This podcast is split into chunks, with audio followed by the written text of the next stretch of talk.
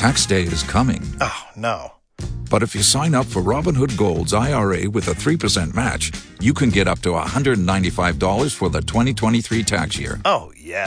Sign up at Robinhood.com slash boost by tax day to get the biggest contribution match on the market. Subscription fees apply. Investing involves risk. 3% match requires gold for one year from first match. Must keep IRA for five years. Robinhood Financial LLC member SIPC.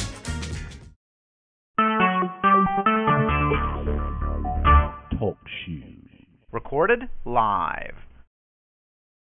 Well, it was the first I did edition of uh, the show. I just,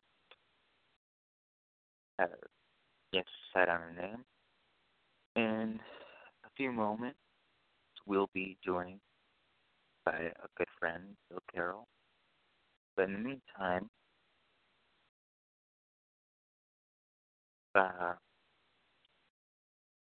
talk about what this show's going to be. This show's going to be a lot of pro football talk. We'll maybe talk a little bit of college.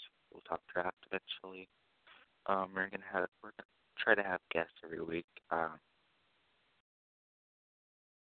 I will be joined by a co-host, not this week, but um, let's just get everything started.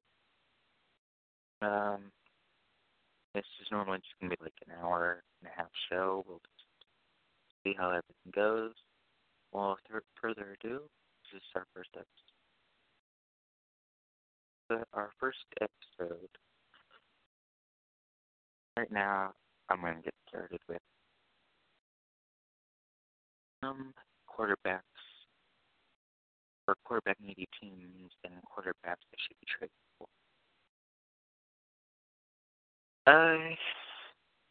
I had made a list of guys who should be starting.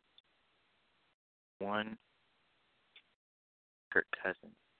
He's better than his starter in Washington. Shot and not bold every time he throws an interception. So I compared some uh, prepared some ideas. One was. If he was in that offense, he'd be ripping it up. Um, but I doubt that'll happen at all because they like Bryce Petty and they're trying to groom him to be a starter. Um, the Browns, he's done a lot with little talent in Washington. Finally, for Kirk Cousins, um, I said the Buffalo Bills, great defense, great offense. They just don't have somebody to sort rid the ship there.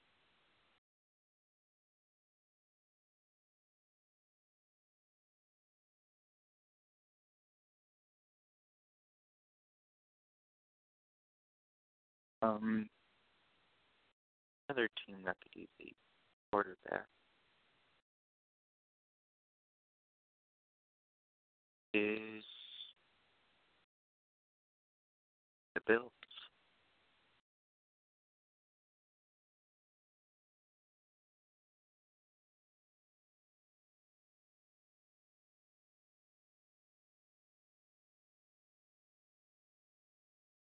Um, you have to say, was thinking you could always choose, like, trade for Mike Glennon, maybe get the big arm, has a bigger arm throw downfield, lots of Daniel Watkins.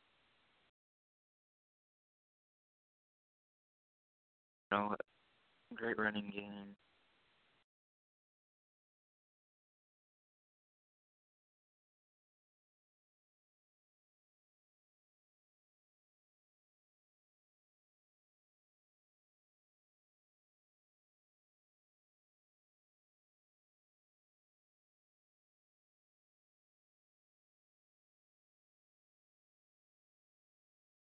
Also, um,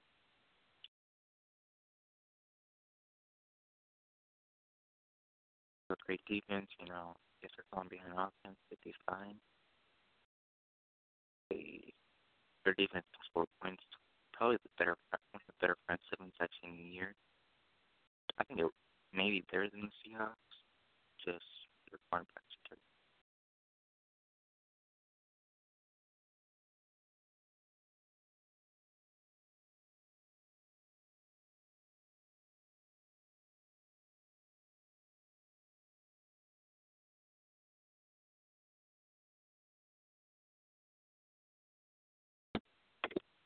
Also,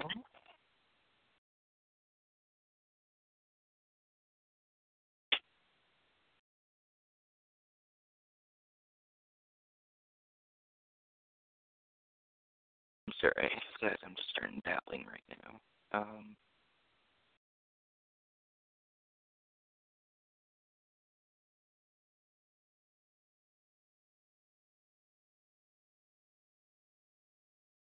um,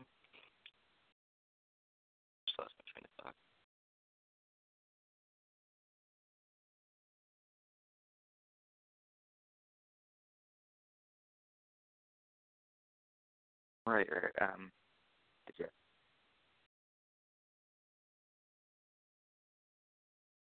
I know it's a monthly. I- It's something I would actually like to see.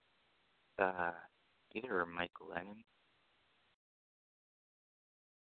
Bills, or not Bills, the Jet, Big Arm, Devin Smith, um, Brandon Marshall, and Bert Catherine Sherman Turley, Marlon Smith, alright. Mm, you have a great, good front seven.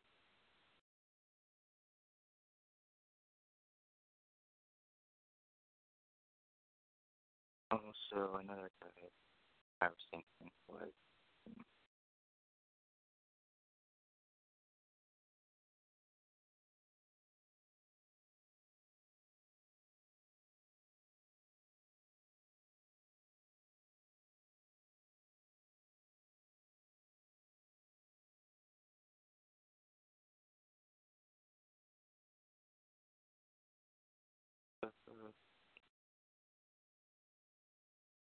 well, anyway, moving on, very shortly I'll be joined by Bill Carroll.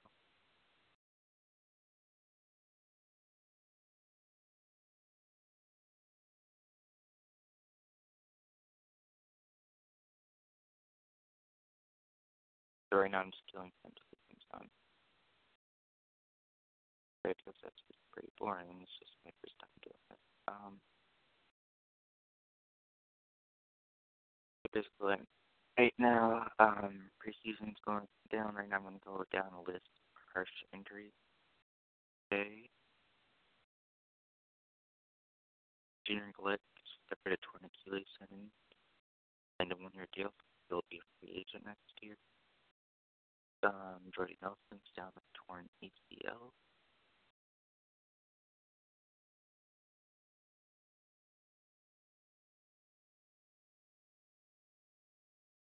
Gibson's an IR Patriots. Uh, Brandon Wills on the list. Ready for week one. So they brought in Williams.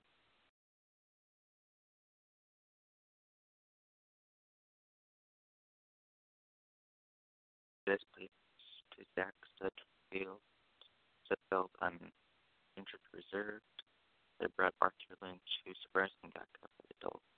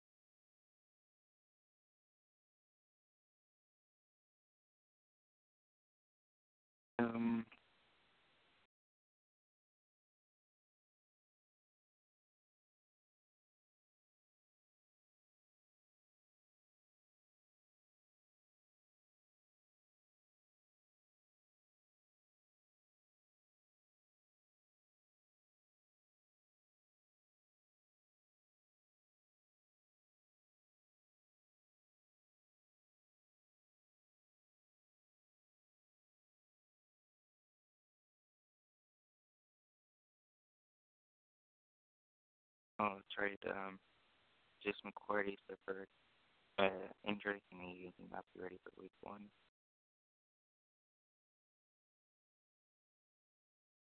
So my big thing with preseason football, uh, preseason football sort of meaningless, even if you have to pay for a game.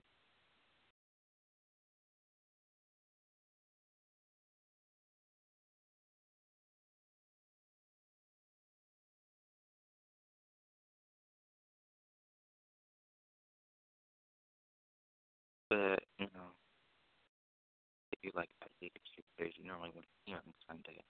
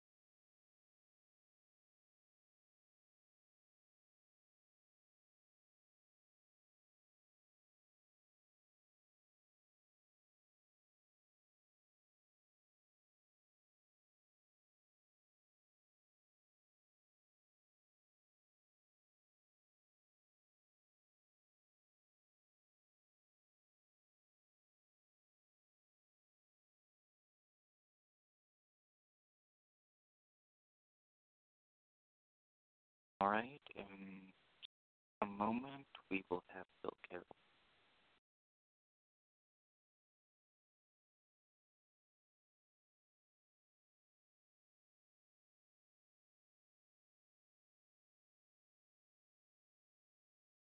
Bill, you on the line?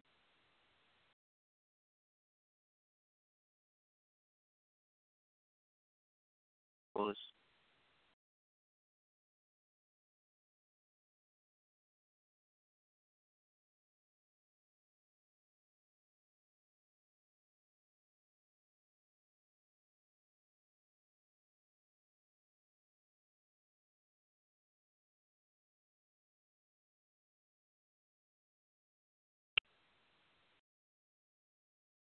Um.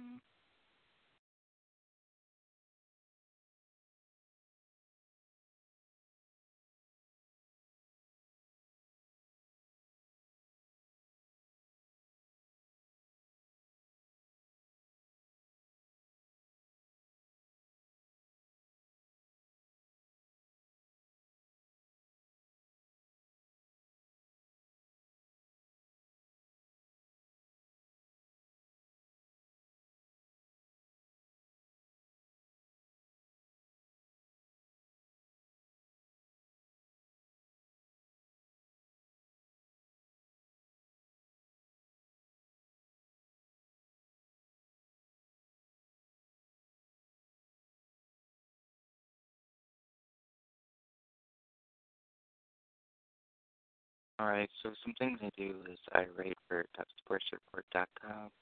Um, I report on the Cardinals. I do college football during the summer, and I'll eventually get uh, some Cardinals reading stuff done. That's really about and training Campbell. That's pretty much all I really will write about in the off season. Rest of the off season, uh, college football, uh, future drafts, prospects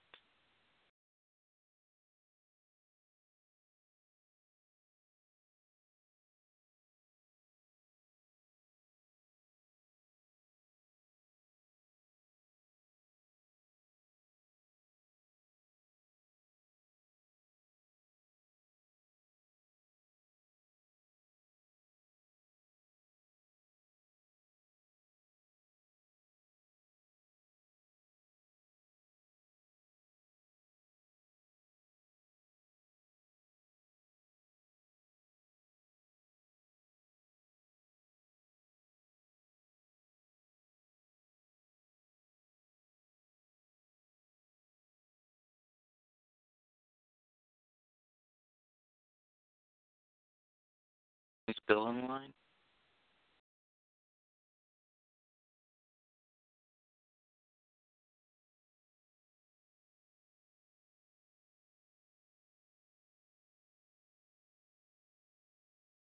Sorry, there's some trouble with that.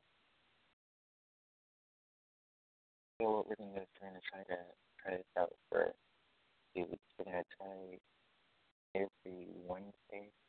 See how it goes. Eventually, get, uh, get me up Twitter at Isaiah Capital.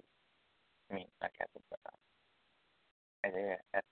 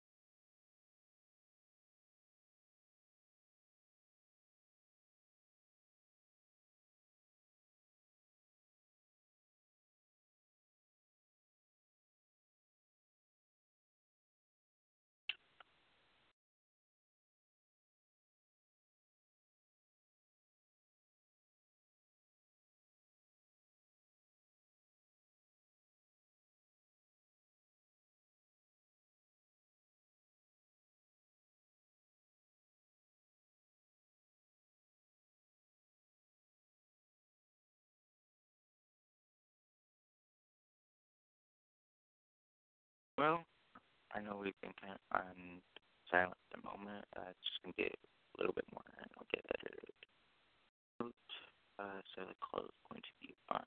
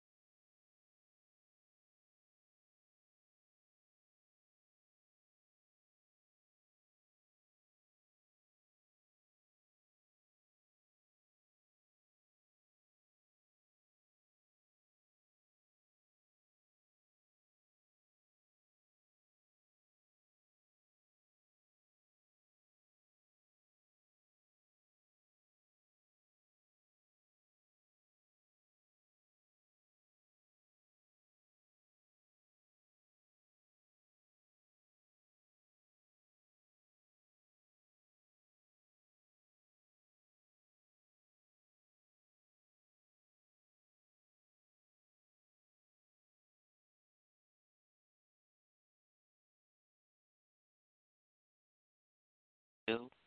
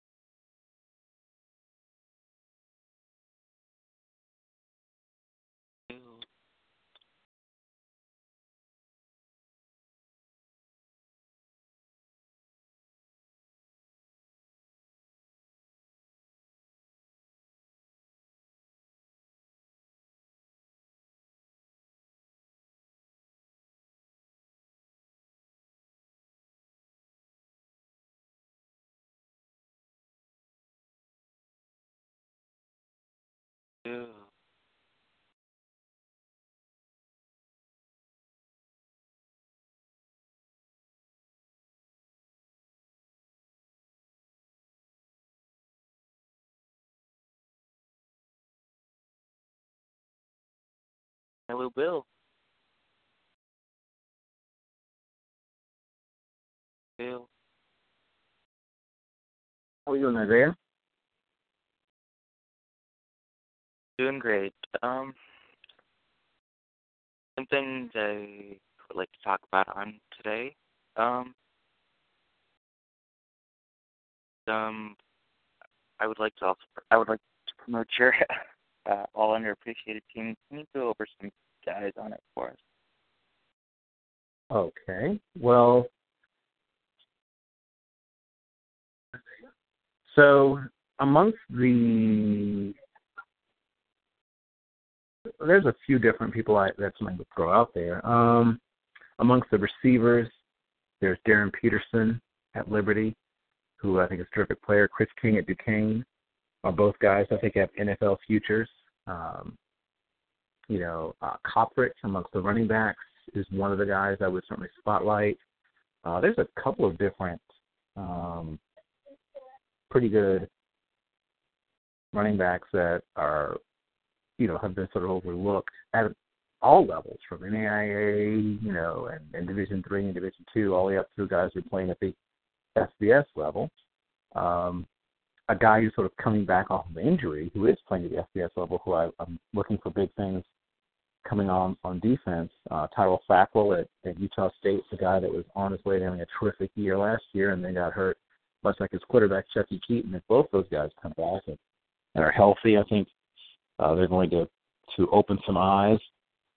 I was a huge Keaton fan, and obviously, you know, like I said, the the injuries, yeah, you know, injuries plural, really derailed him, and we'll see if he can come back to being, you know, something close to what he was when he was healthy. He was a, a guy that I liked better than Johnny Manziel. Uh, he was a guy that showed me more from the pocket than Manziel did, quite frankly, and probably not much larger, but a little bit bigger frame than Manziel.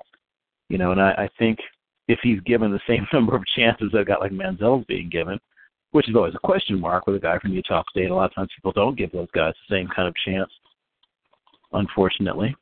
But if he does get an opportunity, I mean, Utah State is not big on producing quarterbacks. well, I mean, most places aren't big on producing quarterbacks. There's only a handful of I feel schools like that Florida it. State, Alabama, or some of those schools. Well, Alabama doesn't exactly churn them out, dude. I mean, the last Well, really good quarterback to come from the last really good quarterback to come from Alabama was Richard Todd. That was 20 years before you were born, probably. So you can't exactly get too excited about Alabama as a quarterback factory. I mean, look at the list of dudes they've given us, right? Um, AJ McCarron, woo! John Parker Wilson, awesome. Um, you know, not long before that, they had uh, uh, Brody Croyle. You know, Jay Oh, Barker. was tell me, tell me, tell me. With, You know, tell me when you, Sorry. I was saying, tell me when we went across an, a Pro Bowler. I mean, like I said, there have been two really good quarterbacks in Alabama. One who's in the Hall of Fame, though there's sort of a shaky Hall of Famer in, in Namath, and then Richard Todd, who at least made it to a couple of Pro Bowls. Alabama actually has been a real bust amongst big time schools in producing NFL quarterbacks. Texas has done slightly better. Uh, well, not slightly better, but at least you know Colt McCoy is still hanging around as a as a sort of top level number two, and Vince Young at his best was a mid level starter um, when he was at his peak, which is better than you could say for most Alabama guys. Unless you would go back to Todd. A few other guys I want to sort of point out. Ian Seau, and yes, that is you know a relative. I believe it's a nephew. Yes, nephew of uh, of the late great Junior Seau is a guy that I think probably finds a home as a uh, probably a three four outside linebacker. He's playing defensive end for Nevada and has made some some uh, flash plays. One of my favorite running backs in all of college football, and he's once again a big school, you know, big school kid is Donnel Pumphrey. He's a small kid kid from a big school, but a very productive running back with terrific hands, uh, tough for a guy that's so undersized, not afraid to stick it up there between the tackles. People are just sleeping on him. Another great running back that people are sleeping on is Jarvion Franklin from Western Michigan. I think, you know, he's one of the top 10 running backs in the country, probably, but no one ever talks about it. No one ever talks about him. He's also got Corey Davis on his team, who is a tremendously underrated wide receiver. And sticking with that same team, Zach Terrell, I think, is one of the better uh, small, sort of West Coast type quarterbacks in the country. That's a terrific player.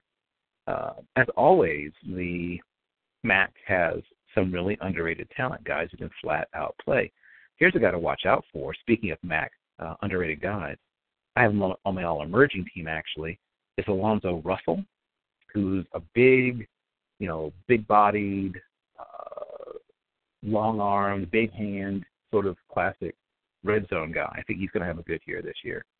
Um, sticking with sort of underrated wide receivers, a guy that's on my he's not the first team or second team or even third team. He's actually a honorable mention, all underappreciated guys. Juwan Brescacin, another Canadian uh, player who's made his way to Northern Illinois, is a guy that I have my eye on. And uh, I guess I'll, I'll round out a couple MAC players that are on the all underappreciated team. Reginald Bell is one of the better sort of uh, dual threat quarterbacks in the country, and of course Eastern Michigan goes completely ignored. No one pays any attention to them. But they've got a couple of players who are actually pretty good. Bell's just a sophomore. I think this year he established himself as one of those guys that, if not the NFL, then the CFL might end up uh, taking a real liking to. He's got a decent arm.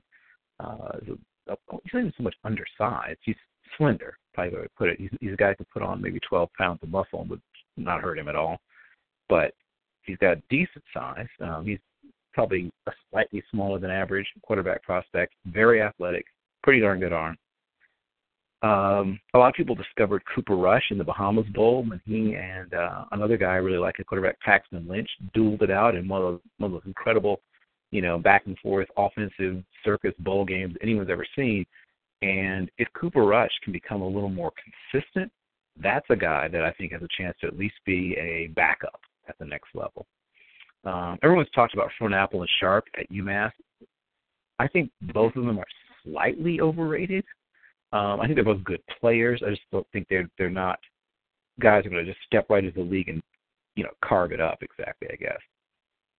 Um, watch out for Eric Patterson amongst some. I'm rounding out some of my MAC guys that I like. He's a corner who unfortunately missed all of uh, not all of last year, but um, much of last year. He went out, I think, the ninth game of the season, something like that, uh, with a torn ACL. He should be close to 100% um, pretty soon, and he has a chance to to make an impact. It's hard to find good corners, period. You know, no matter no matter where you're talking about. Um, I'll throw out one other guy that I think is sort of underrated. Uh, Jovan Santos Knox is uh, a sort of a uh, smaller but very quick, very instinctive, sort of like a thinner, slightly taller Chris Borland type. Uh, really sniffs things out well, knows smells when screens are coming, sniffs out draws, um, can run a little bit, uh, can stay with you know running backs on Texas routes and, and shoot routes and stuff like that. He's a guy that I think not enough people really pay much attention to. He's a guy that's got a little bit of something to him. Um, a few other guys that I think you know America. I already talked about Marshaun Coprich, uh, but there's a couple of, of running backs even like better than him. Quite frankly, he's he's a good FCS running back, but he's not my favorite FCS running back. There's a couple of guys that I think are even more have a better shot, I think, to to make an impact at the NFL level. And I guess I'll touch on a couple of them and then talk about some of the, the really fine defensive players that are available at the FCS level. A guy that's on my All Emerging team also is the former Kentucky backup Jalen Whitlow, who transferred down to Eastern Illinois. And Eastern Illinois, of course, um, I don't have to tell anybody, has a really pretty good tradition. Uh, Mike Shanahan was a quarterback there. Also, Sean Payton was a quarterback there. Many people are obviously aware that Tony Romo and Jimmy Garoppolo were quarterbacks at East. Yeah, well, they have a pretty long lineage. And I saw Sean Payton uh, nearly lead them to a championship when he was there at the uh, in the FCS playoffs. Well, they still called it, you know, one double A playoffs back in those days. But they have a really good tradition of producing quarterbacks, and if Jalen Whitlow can sort of fall into line there, he's a guy to watch out for. Uh, as I mentioned, there's some pretty good running backs available. Uh, I think you should watch out for Savon Huggins, who some of you may remember from Rutgers, who's transferred to Northern Illinois, no, sorry, Northern Iowa, sorry, where they already have uh, a pretty good offensive line. Watch out for De'Angelo Henderson from Coastal Carolina. Coastal Carolina is uh, a really good program, first of all. I mean, I won't be shocked if they are one of the final four teams in the playoffs. They're a very, very good team. They've got a little bit of, of everything, and I, like I said, I really like a lot of what they, uh, what they do. They develop athletes. They take advantage of the fact that there's it's an underrated part of the country for just for just good talent. Uh, North Carolina is not one of the states that people talk about right away when they talk about, you know, great depth of talent. But there's a lot of talent in the state of North Carolina. NC State, UNC, Wake Forest, all are primarily based around talent that's homegrown. And then you add to that that a lot of the top kids in Carolina, if they're really good, you know, five star types or four star types, often go out of state, but still there's enough talent left over for Coastal Carolina, like I said, to, to really have a, really solid program based, as I said, around homegrown dudes. Um, a few other guys that I think are, are definitely worth spending some time discussing. I would take a long, hard look. I mean, a lot of people are talking about, uh, you know, we, we had University uh, Tennessee Chattanooga obviously had a terrific uh, defensive end slash outside linebacker and a really good tackle prospect that came out last year. Well, they're going to be more of an offensive team this year. Uh, Jacob Huesman, who plays for his dad there at UTC, is a really fine pro prospect. At the very least, I think he'll become a, a second or third string quarterback at the next level. I think has a chance to be more. Uh, if you take a long, hard look at, well, I mentioned Liberty already. You know, I, I really like um, their quarterback Josh Woodrum. I mentioned Darrin Peterson. Well, the first guys I mentioned. I think he's. Him. I think Peterson's one of the best pro prospects in the FCS level. Period. They've got two really good running backs. Devin Rice and and DJ Abnar are both guys that I think are at least be in somebody's camp one day. Um, I think there's a lot of really good talent on that school. I think the school. I think it's it's overlooked uh, because it's not like well, I mean, your premier Liberty doesn't so much well, here's what Liberty doesn't get so much overlooked. It's that they're sandwiched. For a long time, they had to take a backseat to Appalachian State, right? Because Appalachian State was the big dog on the block in the Southern Conference for a very long time, and then they now they've moved up to playing at the FBS level, so that's opened up some space for them. And you know, Turner Gill is doing really good work, and he got them to their first playoff appearance last year. I think they're going to be a playoff team again this year. And, you know, they're in the Big South. Um, so they were in the SoCon at one point. They're in the Big South now, so they're playing with like Wofford. I think it's a lower level. Well, I guess it is. They're playing a slightly lower level competition than they were in their days in the in the SoCon, so it's a little easier on them. Uh, but still, they're playing some pretty decent guys. Uh, a few other guys I want to mention. Watch out for King Frazier, who is at North Dakota State. He's a transfer from Nebraska. Good, just plain speed. Uh, he needs to work on some things, some refinement of his vision. Uh, he doesn't catch the ball terribly well, or let me rephrase that. He hasn't shown that he can catch the ball terribly well. He might be able to, but he didn't really get a chance to crack the depth chart back in Nebraska. And we'll see if they throw the ball to him some now where he's landed. Um, Khalid Abdullah is an interesting running back, and James Madison to keep an eye out for. Uh, a few other guys I want to make sure I definitely mention. Oh, one of my favorite uh, quarterback in the FBS is of all things an Ivy leaguer. Uh, Dalyn Williams is a guy that, uh, you know, once again, you know, looks sort of like Russell Wilson in that he's listed at six feet tall. He's probably legitimately five eleven and three eighths, and about two hundred and two pounds or so. So he's got sort of physical frame that's reminiscent. And he's a pretty good athlete. Not quite the arm and not quite the big, giant, strong hands that sort of make uh, Russell Wilson super special, but he's a darn good player. And I wouldn't be surprised if Dalyn Williams finds his way up north if he doesn't stick on an NFL team. Um, many of you might remember Noah Spence from his days at Ohio State. He's landed at Eastern Kentucky, and first of all, assuming he can, you know, avoid any further stuff uh, in terms of, you know, disciplinary and just, you know, personal accountability. If he can just show that he's a be a better guy, it, the talent's clearly there, and he's going to definitely get a chance to show it against, you know, against FCS talent. He's going to he should be able to just flat out own most of the linemen he sees. But the questions about him have, like I said, very little to do with talent, more to do with do you trust him, and that's what he'll need to show people. Um, Xavier Finney at Idaho State. I think Idaho State was, you know, was an aerial circus last year with Justin Arias just flinging the ball all over the place, but he's gone now. And I think they're going to be more of a uh, more of a passing team this year. I mean, sorry, less sorry, less of a passing. They can't be more of a passing team than they were last year. I think I see more of a um, running team this year.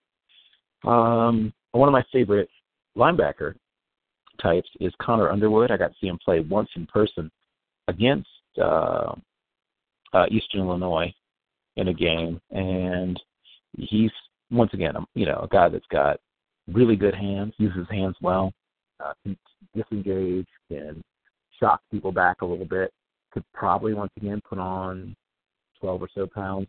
The guy he reminds me most of is former uh, Patriot and South Dakota State Jackrabbit uh, defensive end slash outside linebacker conversion kid named Danny Batten from about I don't know six, five or six years ago, but very similar guys. He's a guy I definitely would take a long hard look at. A lot of people talk about Cooper Kupp, and I'm not down on Cooper Kupp. I just think he's like maybe number six amongst my FCS uh, receivers. I think he's a guy that's going to make it, make a team, and could be a. I think the guy he reminds me most of is a kid named Ball from uh, uh, New Hampshire back when uh, Chip Kelly was the offensive coordinator, and he had Ricky Santos as quarterback. And that kid hung around the league for a couple of years, but he has these special qualities. And the same thing with Cooper Kupp. There's nothing about him that really wows you. So he needs to go to an ideal situation, a really good situation where he can settle in as that sort of possession type Z on a team that doesn't want a speed type Z. You know, if you if you want your Z to do what Mike Wallace does, you don't want Cooper Kupp. You've got to want, you know, sort of a smaller version of Ed McCaffrey kind of Z, a guy who just, you know, basically does things similar to a tight end, settles down in that open space in the zone, runs stick routes and quick outs and digs and things like that. Um, I guess some names that I uh I would add to the list. I know it's your list, but um, sure. I feel like Ricky Seals Jones doesn't get that much attention. Dude, Ricky Seals Jones was a four star. I mean, who anyone who knows anything about football knows the name of Ricky Seals Jones. I, I can't really agree um, on that one. I think anyone who knows pretty much anything about football is pretty cute into that kid. He plays on national television six, four, you know, four to six times a year. If you want to name a guy who I think is legitimately about to sort of be underappreciated, how about Charone Peake? Uh, he's sort of been the he's sort of been the other guy at Clemson for a long time, and you know he's got Artavis Spot, Scott, and Mike Williams they're getting all the attention. But this could be that Charone Peake finally, you know, puts it all together and, and is really productive. I mean, hey, if you can have love for George Farmer, why not Charone Peake? You know, That's um, point. if you can get excited about a non-productive guy, but he, he's been more productive than Farmer. I mean, Farmer was fifth on the depth chart, you know, at USC. I mean, I, hats off to the Seattle Seahawks for seeing, you know, something in him, and they're going to have to work like heck to get it out of him. The guy wasn't physical enough to make an impact at wide receiver. They're going to try to really toughen him up to get him to make an impact as a defensive back. But like I said, good luck to them. And they're in a position. They're a good enough team. They can afford that kind of stuff. Bad teams can't afford to mess around with, you know, with that kind of foolishness. I'll give you a couple other guys who I think are legitimately underrated. Like people don't know their names. I mean, because the guy when you mention Ricky Seals Joe, it's like saying John Hillman. I mean, people don't talk about them enough, but are they truly underappreciated? I think most people who know anything about football know who those guys are. How about Ashton Boyle, right? There's a guy that I think not enough people know about. I mean, he's a guy that I think people legitimately have slept on. Uh, he's one of those dynamic. He's sort of like a, a giant version of Percy Harvin. No one quite knows what to do with him, but he's big and fast. He's got I mean, decent. nobody even really knows what to do with Percy Harvin yet. Well, that's what I'm saying. Guys like that, a lot of people don't know what to do with him because he's not a super efficient route runner. He's not quite a running back. He's, you know, Ashton Boyle is just a fascinating project. But once again, if you take a shot on some guy, you're talking about Farmer. Here's a guy that's even better to take a shot on that he actually has shown you some things that make you think he can produce the next level. But he needs I think he could refinement. be a and He needs to. corner. Well, broiled, broiled. I don't No, know. no, no. Uh, oh, you, you talking about Um, Farmer? Yeah, I like I like the move. Remember in our fantasy dr- uh, or not, oh like mock draft live, I took him as qu- at cornerback. Yeah, but he's like I said, he's a guy that wasn't very tough at wide receiver. You know what I'm saying? He was like a track guy Well, trying to kind of sort of play football. He's going to have to really toughen up if he's going to make it as a defensive back. I mean, I wish him a luck. few things from Richard Sherman from his switch. Yeah, But, uh, is in Richard Sherman was a tough. The difference is Richard Sherman was a tough wide receiver and a smart wide receiver. Farmer's neither. Here's a guy that struggled to learn the offense and wasn't very tough. Why do you think they didn't play him at USC? He's this big, fast athlete. You think they just didn't play him because they don't like big, fast guys? No, because he he it's because he struggled to learn and he wasn't very tough. He wasn't great at learning the offense. He wasn't a guy that was willing to sacrifice. He didn't say I'll play special teams. He was kind of a guy that was kind of a I mean, I hate to say diva because people always say that about wide receivers, but he was definitely a guy that thought he was better than he was, didn't work very hard, and wasn't tough. So like I said, I wish Well, he's at the right position that's called diva now, the cornerback. Uh, it's one of the most annoying things ever. I'm the number one corner uh, because I can follow the receiver. Yeah, but- it's annoying. Yeah, if you can you can do that stuff if you're a great cornerback. But fifth cornerbacks, you know, third string quarterbacks can't do all that stuff. You know, they can't be getting all funky fresh and whatever. They've got to play. You know, they've got to Well- play for real. My point was uh, Seattle has a great like support system. You know how they develop their late draft picks. You know they have a system where they're bringing guys in. It takes them a few years to come along, but they eventually produce. Yeah, but here's the difference. The guys that you were talking about, right, that do eventually produce are guys that are tough, hard nosed football players. Even if they aren't terribly polished, they're tough, they're hard nosed, they bust their behind, and they work like hell. Judge Farmer has shown how do you think a true freshman cornerback, Adoree' Jackson, beats him out? How do you think that happens, Isaiah? A guy they bring in as a corner who's 18 years old beats this kid out. How do you think that happens? You think the coaches are trying to get themselves fired? Is think that's what they're doing? You know, we have this guy who's this awesome wide receiver prospect. We're not going to play him. We're going to play this corner who's a freshman. They did it because one, the kid's learning the offense. This kid is playing defense managed to learn the offense faster than this guy who's supposed to be a wide receiver. What does that say to you? So, so are you telling me uh, he's basically the Cord- Cordell Cordero Patterson of the NFL? Well, Cordell Patterson at least was a playmaker. How many I mean, plays did you use Farmer make? How many, how many playmakers? Farmer on did- the How many plays did you see? How many plays did you see George Farmer make at USC? I don't know, ten. at the most. Maybe I don't know. I don't think I saw that many. The guy did virtually nothing in three years, and didn't want to work hard enough to make an impact. That's what frustrated the coaches. If a guy says, "Hey, coach, I realize I'm not really cutting it. I want to stay after practice. Will you work with me?" That tells you something. Hey, this kid wants to get better. But did George Farmer do that? No. Nope. Went straight home after practice. Wasn't working on it. Wasn't saying, Kessler, can you throw me more routes? He wasn't that guy. He wasn't that guy that was grinding out. He wasn't that kid. So you better turn that thing around or he'll be out. Because once again, you know, they brought him in, but they don't thought he'd given him a bunch of guaranteed money or something. He's a project. But he's got to change his attitude. That's all I'm. And start working like he's never worked before. Because this is the NFL. And as Jerry Glanville said, that stands for not for long. And I'm surprised Jerry Jones uh, actually let go of a player, you know, because like that, because you know he likes all the hype, you know. And I'm actually surprised we haven't seen anything from Antoine Goodley yet in the preseason at all. Well, I mean, think seen anything from him, but he's he's raw. I mean, he hasn't played at all. He's raw. He's very very raw. I mean, I've seen some practice footage, and you can tell he's got talent, but he's super raw. These guys are you raw. think he'll make the roster? Yeah, I think he'll, I think he'll make the roster. I think that he'll he'll do enough to show them. They'll park him on the practice squad, if not on the, the actual 53 active. He'll hang around. But I don't think people realize how big a jump. People just forget how big a jump it is, especially when you come from a pretty simplified offense. I love Art Briles. I love him to death, but he runs an extremely simple offense. And so it's a big jump for the receivers, for the running backs, and especially for the quarterbacks to come out of the system. But if you have terrific intelligence and a terrific work ethic, you can make it. I'm just saying. I mean, just look at Terrance. Williams. Right. Well, I mean, Terrance Williams isn't exactly a world beater, but he's he's a solid He's a great number wide two. receiver.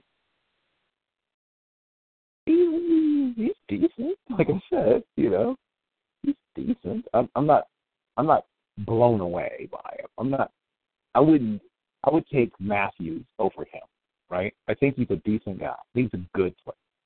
Like I said, I would take Matthews. There's a long list of guys I would take over him, in fact, but Matthews is definitely one of those guys. Okay, I don't know if I asked you this before the draft, but three of the, the receivers that I fell in love with that uh, I want you to rank. Rank them and them. Rank, bank them. Um, Antoine Goodley, Sammy Coates, and Rashad Greene. Well, I mean, Greene's the best wide receiver. Uh, Coates is the best pure athlete, and then Goodley is probably the best after the catch in terms of turning into a running back of them all. But I said, like five seven. Who? Goodley. No, he's five ten and a quarter.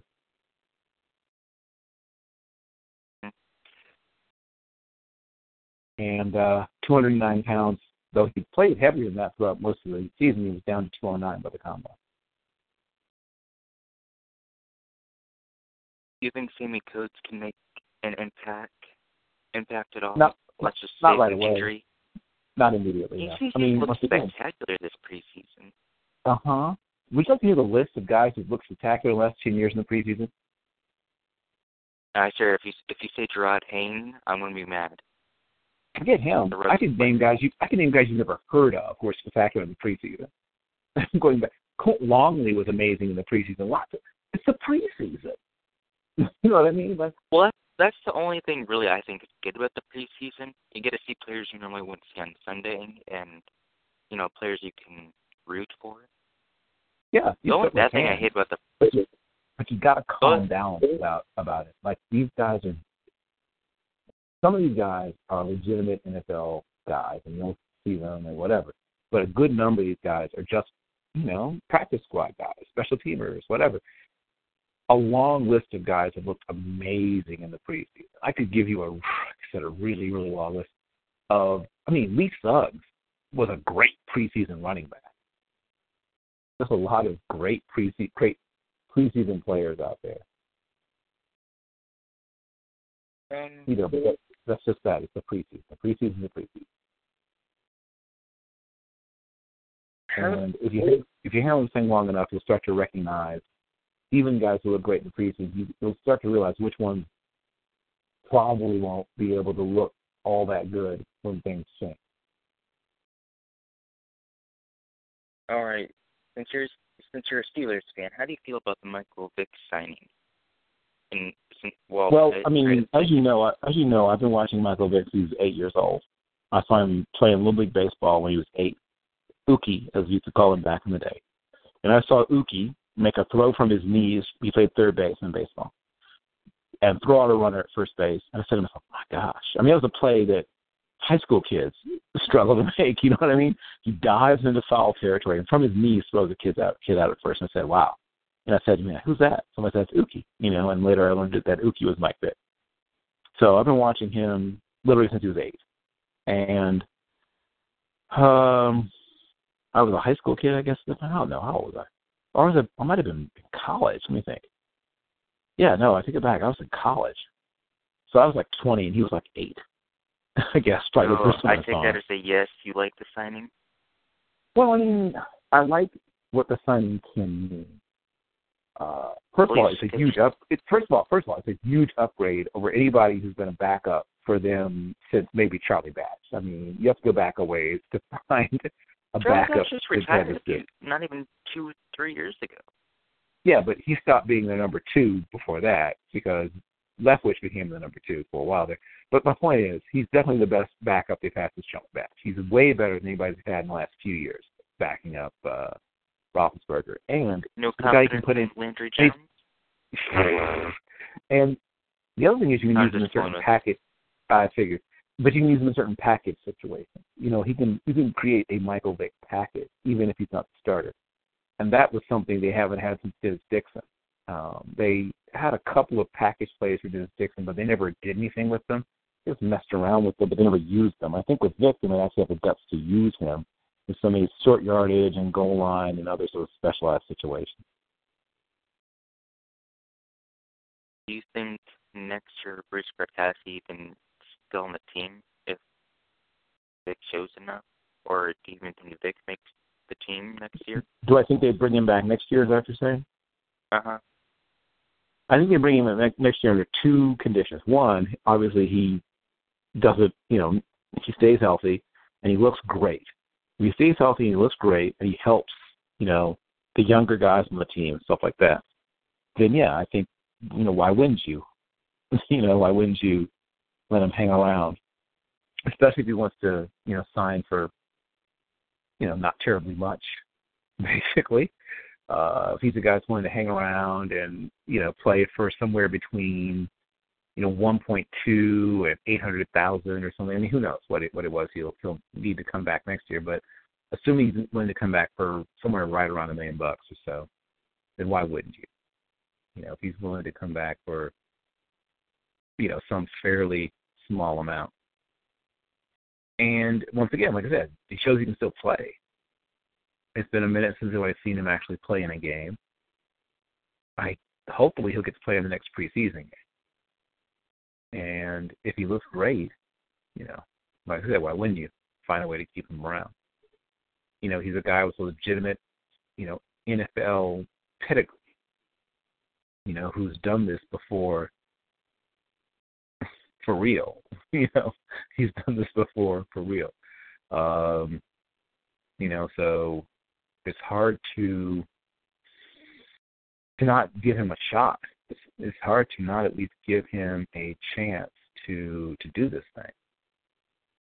What really He's killed him, I believe, isn't him not being prepared in that one after the game.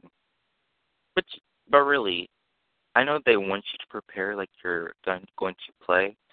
But 16 games through a season, do you think you're really even going to play? The I good mean, ones for do. most backups. The good ones do. Tom Brady did when he was a backup. I mean, the, the good ones do, right? Um, Matt Hasselbeck does. The good ones. I mean, the guys who understand what you're supposed, what this is supposed to be. The guys who get it, they do. So the guys Brock Osweiler prepares? I think he's beginning to. Um, I think he's beginning to get that this is something he needs to take very seriously. Like I said, the good ones. So the guys who have been starters before, they get it. They prepare like starters. Uh, the guys who want to be starters one day, they prepare like starters. Like that, Brady's a great example. A lot of people forget Yeah, that Tom. A lot of people forget that Tom Brady spent his entire rookie year as a fourth string quarterback, right? he wasn't the second stringer until his second year on the team. People forget that. He was a fourth string quarterback. How many teams even keep a fourth string quarterback? Very few. We got very lucky, for lack of a way of putting it, that that team was willing to carry four quarterbacks. You know, he was behind Scott Zolak on the depth chart, ladies and gentlemen. That exactly. That's the point I'm making. That Tom Brady spent his first year behind Scott Zolak, the incredible Scott Zolak on the depth chart. Scott Zolak, who at one point almost broke some records of Frank Reich and uh, Boomer Esiason in his time at, at Maryland. Maryland at one time did a good job of producing NFL quarterbacks. Uh, there was a time when three straight quarterbacks who started at Maryland made it to the NFL. Boomer, Reich, and Zolak were all guys that followed one right after the other. And I think they're all from the same, roughly the same part of the uh, um, country. I think they're all from Long Island, New York, if I remember correctly. I have to go back and check. I know that Boomer's from uh, East Islip, I believe. I think, um, and I think uh, wasn't from, from Palmyra, maybe. I think that Reich might be from Palmyra on uh, on Long Island, but I have to go back and check exactly where. But I think I think they might be all uh, Long Island guys. Boomer But- when you said. Well, I know Boomer's from from East Islip. I saw his high school tape. You know, I you remember I I scouted Boomer Esiason when he was going towards Maryland. You know, so you know I have a, I know a lot about Boomer Esiason. Norman Julius Esiason, his full name, and another one of the great left-handers out there, right? You know, people talk about great left-handed quarterbacks. You know, a little There's bit not many of below. them. Not many, but he's one of them. He's one of them, and one of the better ones. You know, uh, but getting back to what you were asking me about, sort of uh, what's going on currently, and what, and what wait, wait, think about it. Every single backup quarterback is one play away from starting, and like I said, all the good ones know that, and they they they they play the game with that mindset, and they prepare with that mindset. They practice with that mindset they sit down with their quarterback coach with that mindset that I'm one play away from starting. And do all of them do that? There are probably some who don't. Um, I mean, None of going back, Brett going, backups. go- well, going back, going back to the Indianapolis days, did Curtis Painter prepare with that mindset? I'm going to guess he didn't. He thought Peyton was indestructible, like everybody thought Peyton was indestructible. When Peyton went down, Curtis Painter was probably in utter shock, like, "Holy crap, what do I do?" Well, they had Kerry Collins, but he went down with a year-long injury. Yeah, yeah. So it was it got ugly, and it got ugly fast um, when Curtis Painter had to go out there and you know ply his trade. Um, I mean, I kind of felt bad for him because I really think he thought I have like the best job in America, stacking up Peyton Manning. I never asked paid him millions anything of dollars ever. to back up a guy who never got hurt until that one year. Right. He figured, you know, I'm just gonna, you know, shag balls and warm up Reggie Wayne and all, you know, but you know, he just never thought he would ever actually go into an actual for real football game. You know, he figured this is the life, man. This is the life. And oh, then like uh, I said, Frank you know, Wright. Or Frank But- Reach or but yeah, I mean I mentioned right, I mentioned Frank Wright. Frank Wright. New York. Yeah, there we go. That's where he's from.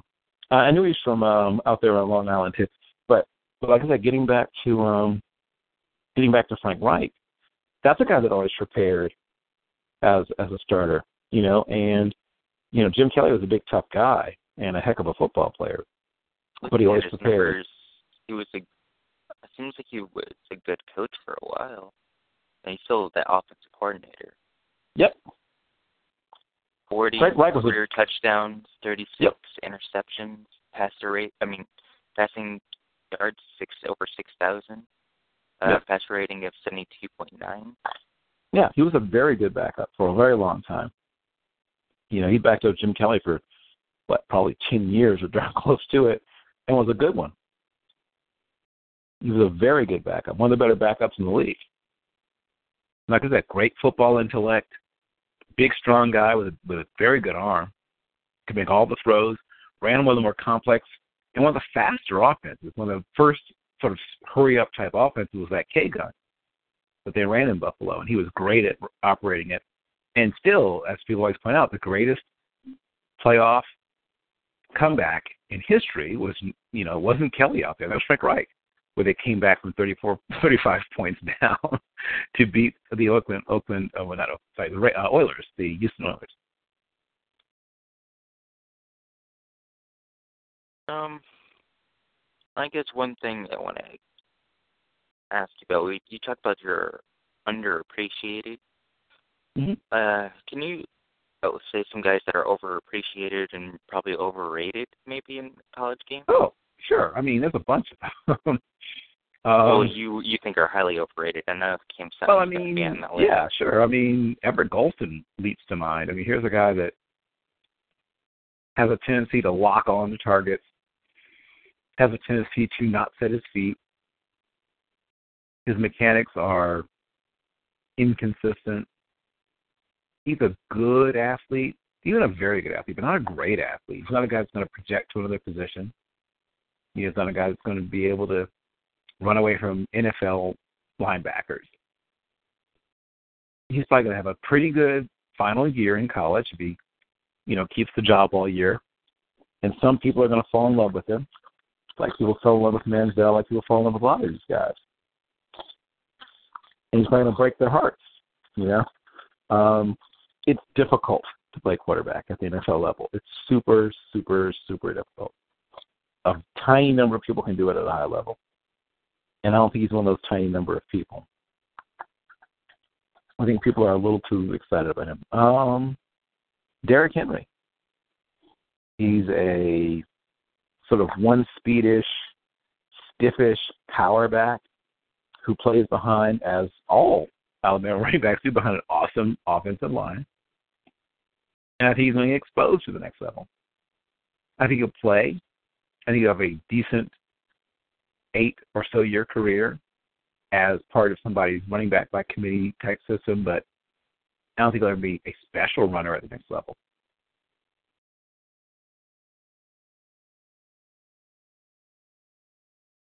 Um, in your opinion, I know that's on uh, your show, Feeling and Draft. Um, if you take out Nick Saban, who is the best coach in the SEC in your opinion?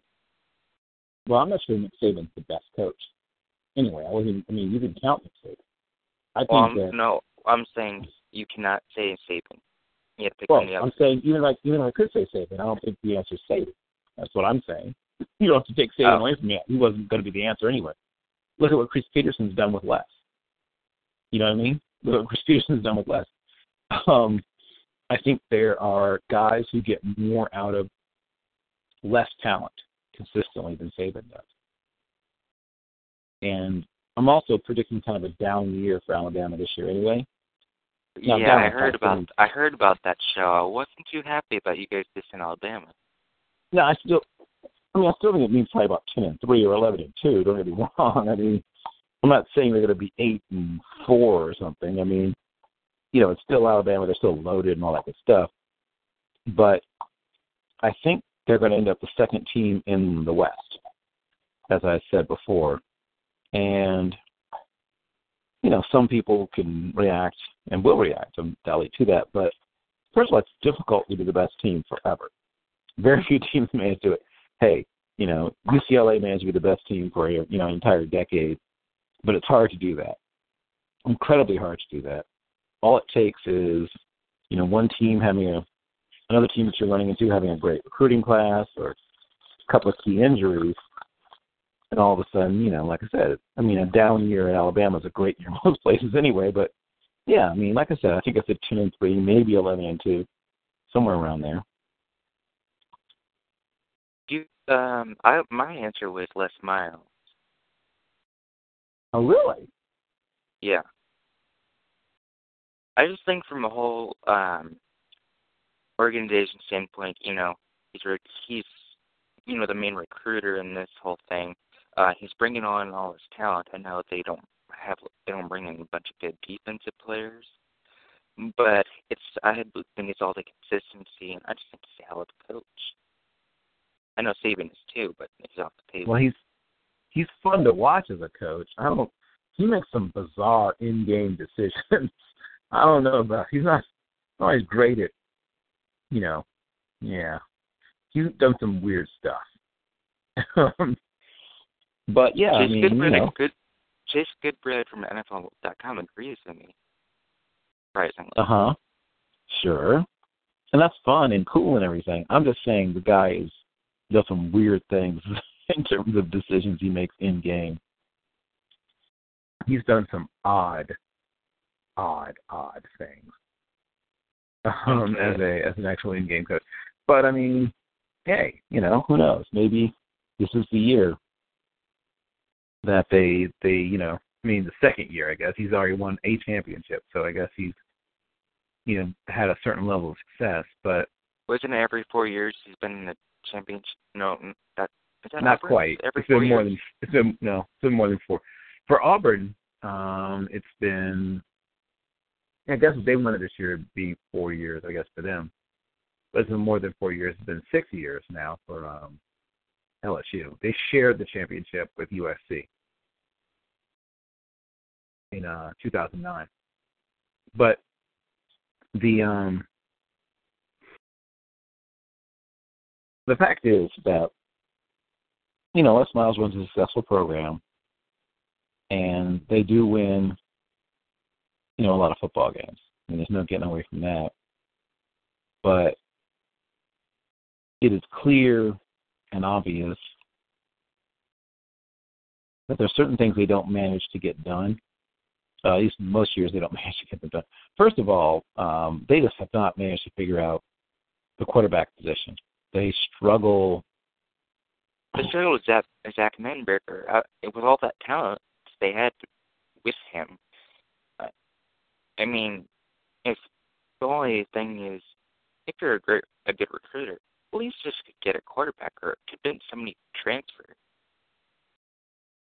I know, I Well- know they wanted Braxton Miller to be their quarterback, but he Yeah, well, Braxton Miller, Braxton Miller wouldn't have fixed things. So I mean, he would have helped a little bit, but Braxton Miller was a guy that was third on the depth chart at the school where he was. You know what I mean?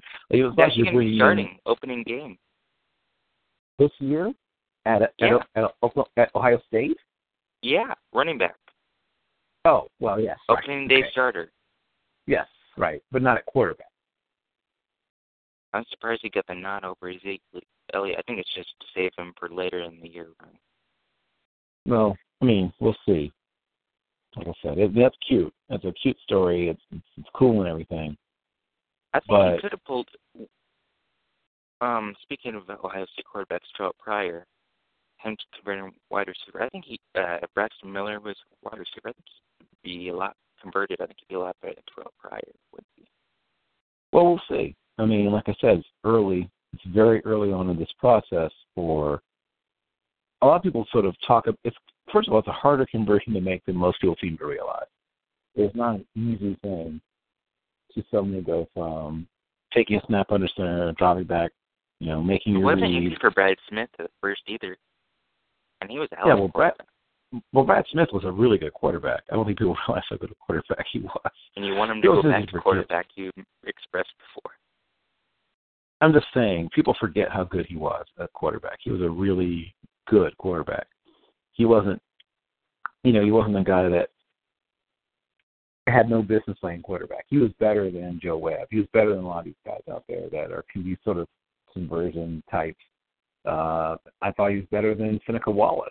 You know, who ended up staying a, a quarterback. A long time quarterback, ma- Yeah. mostly a backup, but he became Yeah. a starter for a few times. And He was briefly a starter, right, for about a you know, year and a half or so, but And then he looked like he threw up himself threw up on himself on Monday Night Football for the Packers. It looked Right, like he, he was large- vomit. That was awful. How he played for just that Thursday ended up getting hurt. Um, I guess Goal conversion well, with. I'm sorry. Uh, I was going to say it's it's simply that's more difficult than people. It's easy to say, oh, let's just move this guy to running back. Let's just move this guy to safety. Let's just move this guy to, I mean, you know, whatever guess, position you like. I mean, I guess an easier position maybe tight end, but I don't think they're big enough. Well, I mean, and also you'd have to be willing to block. Right. Well, two things help you. You one, you have to have the frame for it. You know, guys like Logan Thomas, guys like Ben Roethlisberger, those are guys that have sometimes even played some tight end back when they were in high school. And Ooh, so, Logan Thomas would be a good tight end in the league. I'm sorry. Well, he, uh, he says he has he has the opportunity to be a good one. Certainly, yeah, I'd agree. But even um, then, you know, it's harder than people realize. The the good news, like I said, is that these guys have an opportunity because they understand the game at a high level. And tight ends do have to be very football savvy because you have to know route concepts, you have to know, you know, things about the blitz, you have to understand about run and pass blocking. But like I said, quarterbacks also have to have knowledge of that. So it's it's an easier change for some of those guys to make if you have the frame for it. Um, ju- jumping back into pro, um, just for a moment, were you surprised the Texans announced their starter already week two after week two of the preseason, announcing Brian Hoyer? No, I'm not. And the more you know about, and the more you know about Bill O'Brien, the more sense it makes.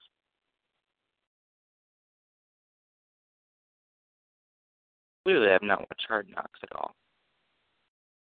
Well, I mean, whether or not you've watched Hard Knocks, if you just know about him from yeah. your past experience with him with Penn State or past experience with him with the Patriots or any place he's ever well, coached. they were both on the Patriots. Well, no matter where he's coached, right? Everywhere he's coached, he's a guy that likes to establish certain things he wants his quarterback to be something that's established and that's something that people can rally around. And it's taking one less thing away. He doesn't want to spend more time on this. So if he gets his quarterback situation squared away quickly, it's less time spent on this, on this this being a story and this being a thing and this being a big deal. So if it's knocked out, boom, dealt with. Now I can move on to something different also, of course, he mentioned it's not going to be a long. I mean, he didn't say it's not like you're on a short leash or anything, but you know, if we're like three games and we stink, we're going to go to the other guy. Of course. Um, but that's every. I mean, that's with the exception of a few, you know, really established starters. That's the story for everybody. Most whether whether they tell you or not, all but a very short yeah, with the exception of a very short, you know, list of really elite level starting quarterbacks. You could say that about McCown. You could say, you could say that about um, a bunch of guys. You know that you know that everyone understands that if something goes badly, if things haven't got off to a good start, if you know the team is looking bad, if you're playing badly, I mean, most guys don't lose their job if they're playing badly. That's not unique to the quarterback position. That's quarterbacks probably get more of a leash, you know, a longer leash than hey, if you're a corner and you stink, you know, and it's five games into the season, they're gonna take a look at somebody else. Or less. If you're a defensive tackle and you're getting pushed around all over the place, they're gonna take you out might be game one.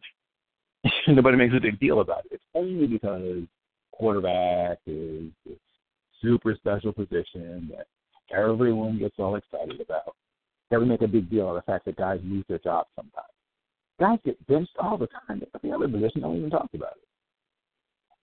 So I would say with the exception of small handful of elite level quarterbacks, most people don't even talk about. Yeah, go ahead. I guess my belief on the whole thing is you're going to see all three quarterbacks this year, including Tom Savage. Until Arian Foster gets back, the the offense is going nowhere. I think the only way you see Savage is if somebody gets hurt. Um, I don't think he trusts Savage yet. I think he at least trusts the first two, though he trusts Hoyer more than anybody, and for good reason. Hoyer's the most trustworthy. Is he the most talented? No, he's the least talented. Both Savage and Mallett have more talent than Hoyer, but Hoyer's the most trustworthy. He's the kind of guy that's going to be a great long-term number two somewhere for somebody.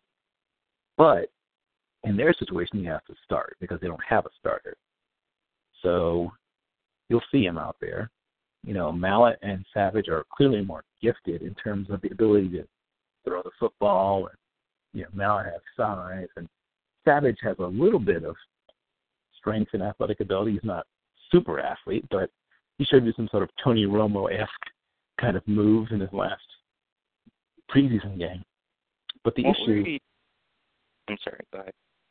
I was the issue is they don't have a starter yet. They're, they're going to be drafting a quarterback. You know, mark my words. Well, in the beginning of the show, I mentioned a few back backups and some teams. You know, some players I would like to see probably start. You know, get a shot. Like every. Well, my first one was uh, Mike Glennon. I mean, the Bills could. I if I were the Bills, they'll get him. Big arm. You know, hopefully he's improved enough with not throwing enough interceptions. You got Sammy Watkins, Robert Woods going out. You got Charles Clay, you got LeSean McCoy, and you have a loaded defense. Yeah. Why are you going to waste time on E.J. Manuel, uh, Tyrod Taylor, and Well, I mean, Ty- Mac people forget Tyrod Taylor beat out Joe Flacco when they were both with the Ravens, and then Taylor was number one in the depth chart. and He got sick. That's how Flacco ended up starting. Tyrod Taylor is a very legitimate NFL quarterback, and the only thing Glennon gives you over Rick Taylor is height. you know, I mean, other than that, they're pretty even, and I would give Taylor a slight advantage because he's a guy that can escape you know, can do things outside the pocket, which Glennon cannot. As Phil pointed out, Glennon moves like a baby giraffe. And my other landing spot for him was the Jets. I know they like Petty. They're uh, grooming him, and eventually maybe a three-year thing, maybe even longer, depending on how he develops. But imagine him in that offense, slinging it to Brandon Marshall, Eric Decker, uh, Jeremy Kerley, Jace Amaro, and Cumby, um, and that defense. Well, that makes that makes a little more sense in that, you know, Geno's hurt at least for a while, and you know Ryan Fitzpatrick is Ryan Fitzpatrick, and you pretty much know what you've got there. I mean, he's going to be a guy with a one to one, pretty much touchdown to interception ratio, or you know, one point two five to one maybe. So you know he might give you, you know, four touchdowns every three interceptions that he throws. So He had one great game last year. I think he threw six touchdowns Sure. in one game. will. He always will have. He will flash, game here but he will not win more than six games for you. Well, it's it's not so much an issue of the, if you have a good enough team, you can win more than six games. They, but that's not the issue. I mean, Chan Gailey, and he had a six plus game when had what they won eight games one year together, uh, back in, with Buffalo. But that's not so much the issue with with with Fitzmagic. Uh, the real issue is that like so many. I mean, he's not that different from Andy Dalton if you want to be God, God's honest truth about it. He's a guy who is not. They're not that different. Um, he's a good athlete. He's got a probably a slightly better arm than Dalton, but he's a guy that can't see the backside. What makes guys like Peyton and Brady special? They see everything, or if they can't actually see it with their eyes, they know where everything is. They have a feel for every single thing that's happening everywhere on the field, and they can do that at, uh, you know, on an elite level, right? They do that at an elite level. They know everything that's always going on everywhere, right? They feel, know, and understand that at a super high level. Okay, this is something I've been wondering. Why hasn't anybody gave Chase Daniel a chance? Chase Daniel, I would like to see get a chance. chance he's a chance to, but he's a guy that's fighting to hold on to the number two spot most places where he's been. I mean, he's a good. Sean Payton. Sean Payton liked him, but he, he wanted too much up, money. It was not just that last part of it, but also Ryan Griffin gave you more. Ryan Griffin was a guy with more upside. So yeah, do you they upgraded. McCown over Ryan Griffin? I'm just saying that Ryan Griffin is a guy who I could see being a very high level number two and a guy who could spot start and look pretty darn good doing it. Well, some other guys. I, oh, sorry. Go ahead. I'm just thinking he has more to work with. He has better components than a guy like Chase Daniel has. Chase Daniel's a decent player, don't get me wrong, but uh, he has pretty severe limitations. He's essentially a shorter version of Alex Smith. Who actually can throw the ball to a receiver more than ten yards downfield? His arm isn't exactly a power arm. Chase Daniel's not Well, exactly I know, a but- cannon. Well, I know he's pushing down balls on field a lot better than Smith. He actually threw. He's thrown six touchdowns to wide receivers, at least this preseason, unlike Alex Smith did all last season. Um, he just looked. He just looked fantastic. Uh, you people forget already that he, uh, he he was the reason why San Diego was wasn't able to get into the playoffs. He played lights out. Um, and another guy on that team that I like to see get a shot somewhere else is Aaron Murray. well, Aaron Murray is basically a better Jim will version. agree with me on that. But in Aaron Murray, you're talking basically a, a better version of Chase Daniel. That's what you, you're talking about. He's just a better version of Chase Daniel. So he's a guy that I like. He's a guy I root for. He's a guy I think will have a, a long NFL career. You will. Let me guess, you're not going to root for Tyler Bray at all. Well, Tyler Bray, first of all, he's he's an odd fit because he's nothing like the other quarterbacks that Andy Reid has basically ever had. I mean, you can go back to the Bobby Hoying days. You know, you can go back to the. I mean, look at all the quarterbacks he's ever had: the Jeff Garcias, the AJ Feeley's, the AJ Feeley's, Donovan McNabb, the- brothers.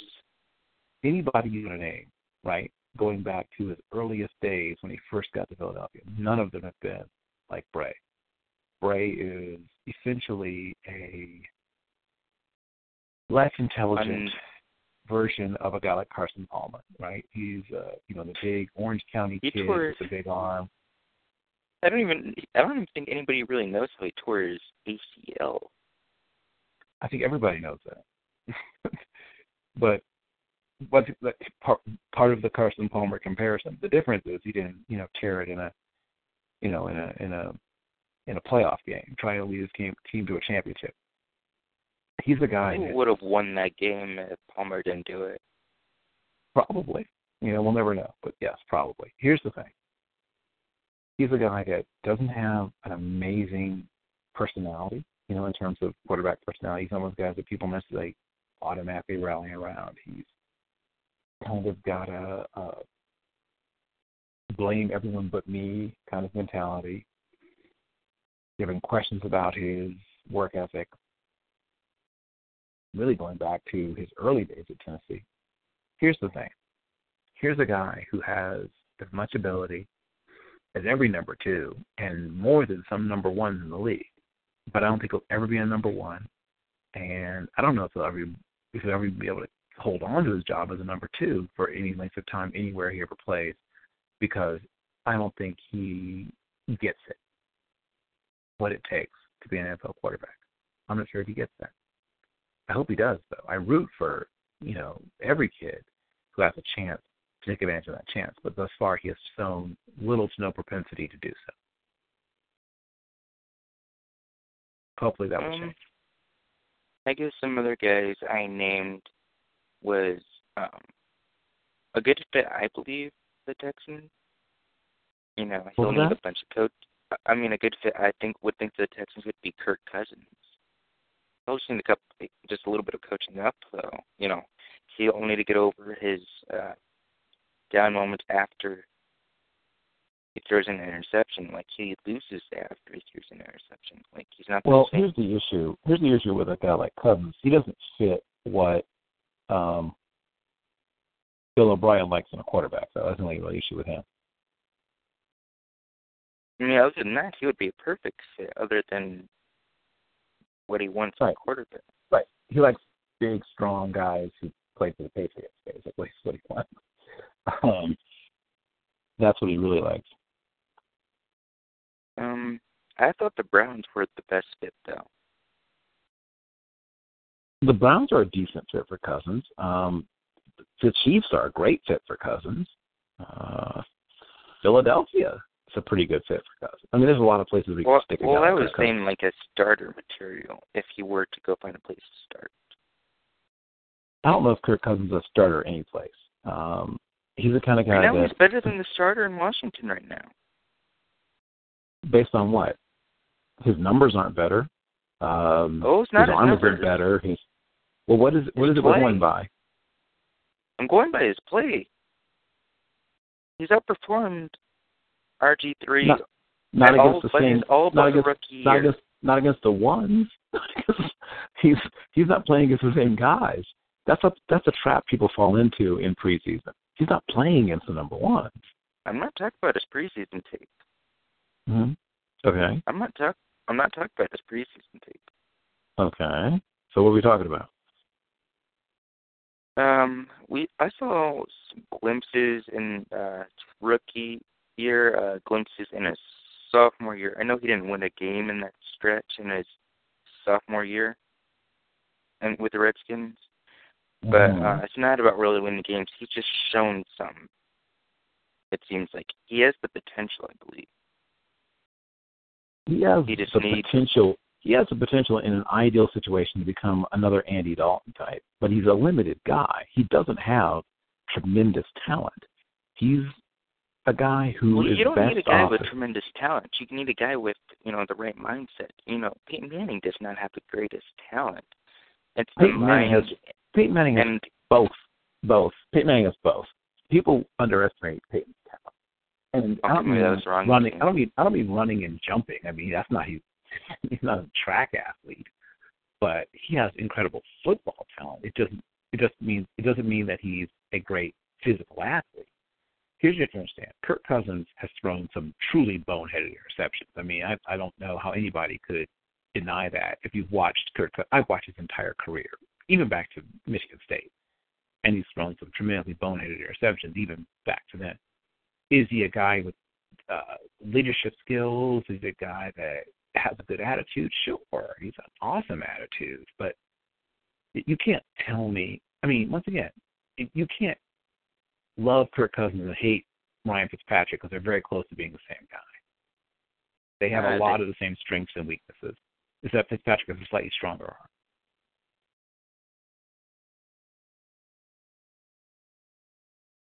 Um, well, I guess one more guy on the list I mentioned was going to mention Zach Mettenberger.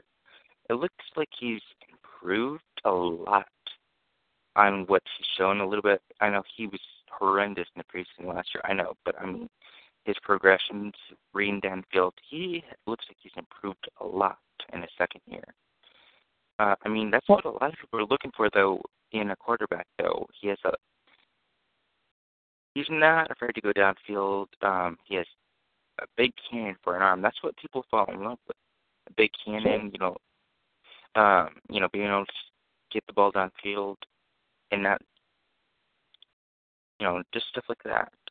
And an ideal fit, I thought. Um,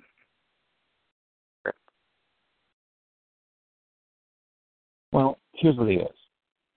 He's a courageous guy in the pocket with a strong arm, and uh, amongst the things he does well, obviously, you know, he can throw the ball deep. You know, anyone who's seen him play once, you know, you know what they call grandma scouting, right? You can literally have seen him play one time, and you realize that he's a guy with with unusual arm talent.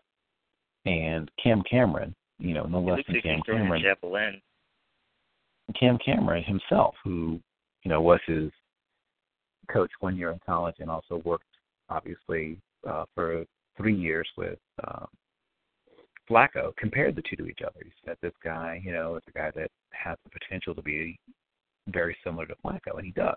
He has a lot of things in common with Joe Flacco. He's a guy with, as you said, big, strong arm, uh, who is unmoved, you know, unfrightened, undisturbed by being blitzed, you know, by people coming at him, by people around him.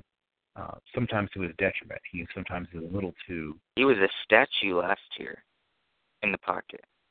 And he'll never be super great in the pocket in terms of maneuvering and things like that. He's a big, heavy-footed kid. He's got, like I said, the Derek out, Derek out Anderson sort of the floor on him. Derek Anderson's the floor, and the ceiling's Flacco.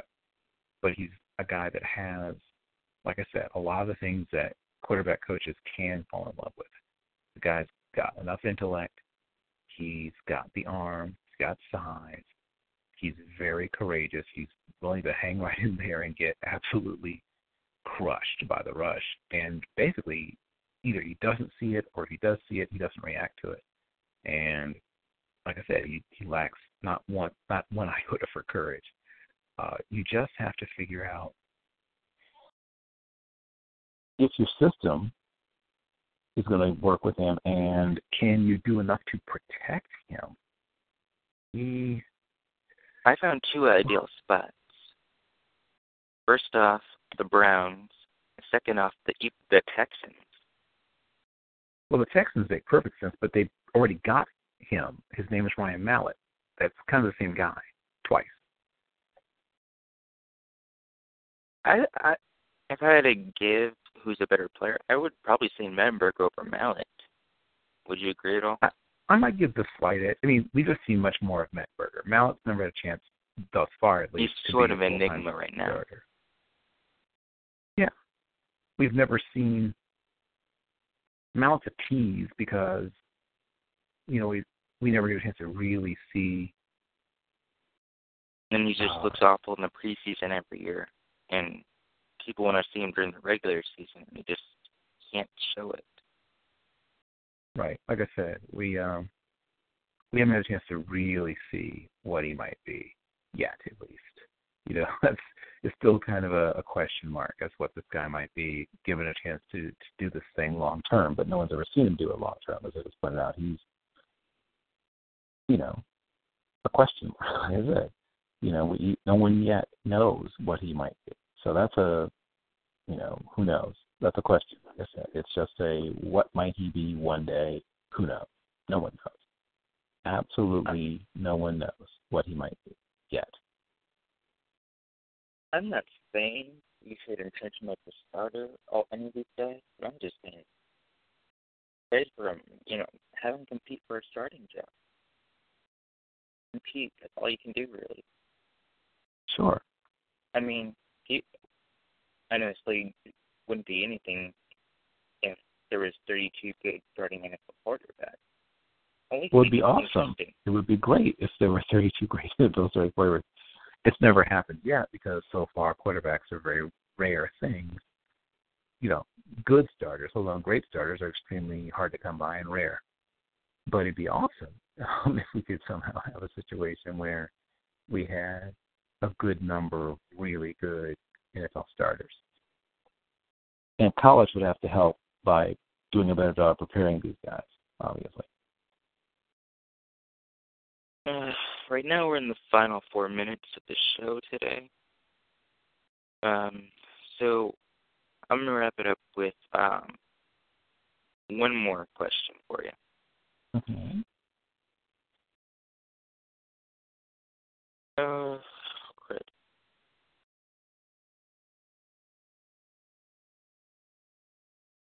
You think, uh, well, according to some people on Twitter, this is biggest news. Oh, Tim Tebow is doing this. Do you think he makes the roster? Do you think he beats out Mark?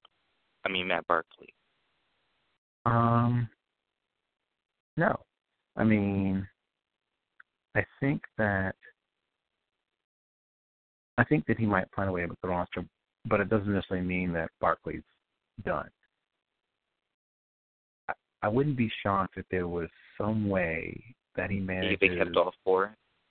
Yeah, I mean, he's the one person, the one person um, that might actually do it. um, you know, try to figure out a way to keep.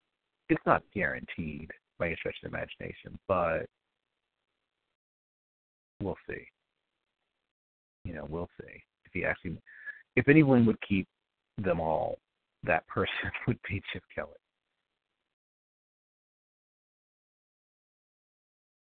All right. Uh, Bill, let everybody know where you can they can find your work and where they can follow you on Twitter and. Sure. Well, you can find me at either uh, B Carroll B C A R R O L L one thirty eight, uh, or at B Carroll one thirty eight, or you can find me at Eleven Bravo. That's E L E V E N, uh, the word, not the number.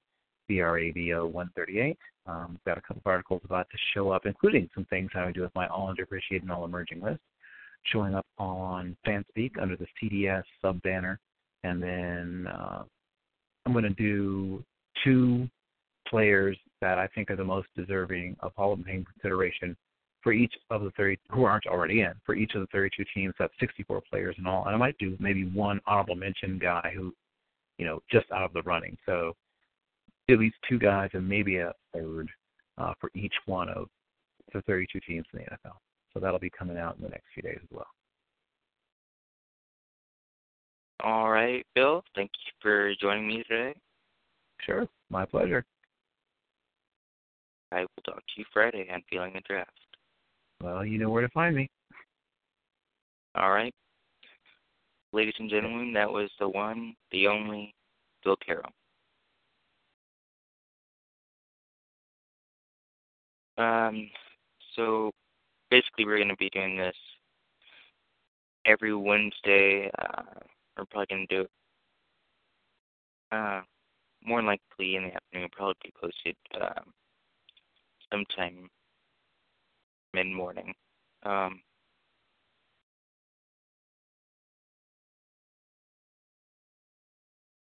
um, but like I said, we're gonna bring in a few guests, or try to bring in a few guests every week. Uh, my good pal Rory Anderson gonna be my co-host. Um, so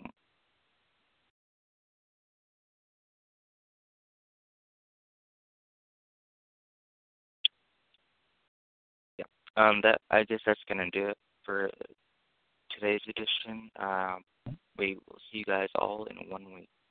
Excellent. Talk to you soon.